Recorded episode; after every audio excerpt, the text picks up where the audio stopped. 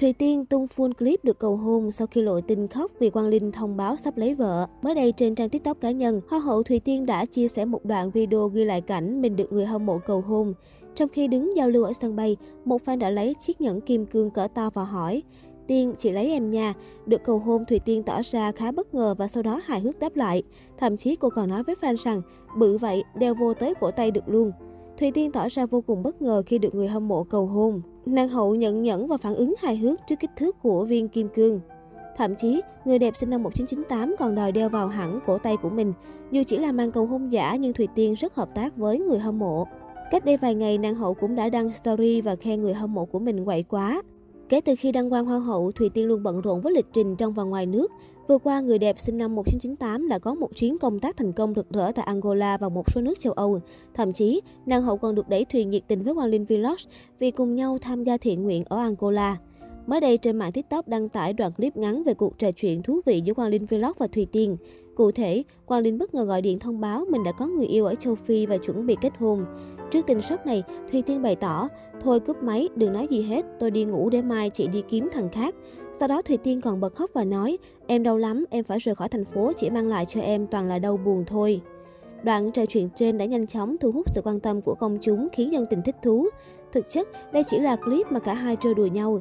Dù vậy, dưới clip dân tình cũng đã được fan đẩy thuyền tới bến. Mới đây nhất, Hoa hậu Hòa bình quốc tế Nguyễn Thúc Thùy Tiên cũng đã gặp gỡ và có những giây phút trải lòng đáng chú ý cùng truyền thông. Tại đây, Thùy Tiên hào hứng chia sẻ về chuyện tình cảm với Quang Linh Vlog cũng như những dự định sau khi hết hành trình đương nhiệm Hoa hậu.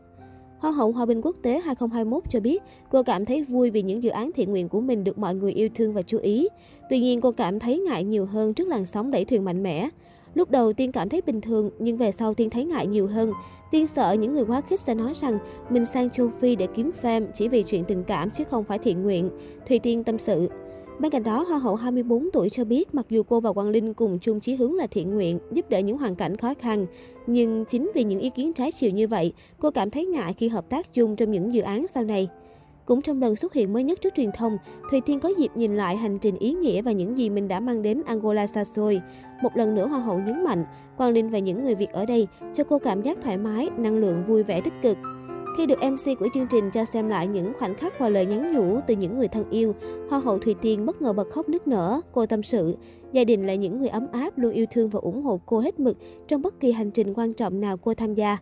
Trên sóng trực tiếp, Hoa hậu Hòa Bình gửi lời xin lỗi tới người thân vì lịch trình bận rộn không thể về thăm gia đình và không quan tâm đến gia đình được nhiều hơn. Thùy Tiên cho biết cô nhớ món của bà nấu và hy vọng sớm được trở về thưởng thức những món thân thương này. Cuối cùng trong buổi giao lưu ngắn, Hoa hậu Thùy Tiên hào hứng chia sẻ về những dự định sau khi kết thúc sứ mệnh đương nhiệm. Người đẹp sinh năm 1998 tâm sự, cô muốn tập trung học thạc sĩ, phát triển kinh doanh và thử sức với diễn xuất.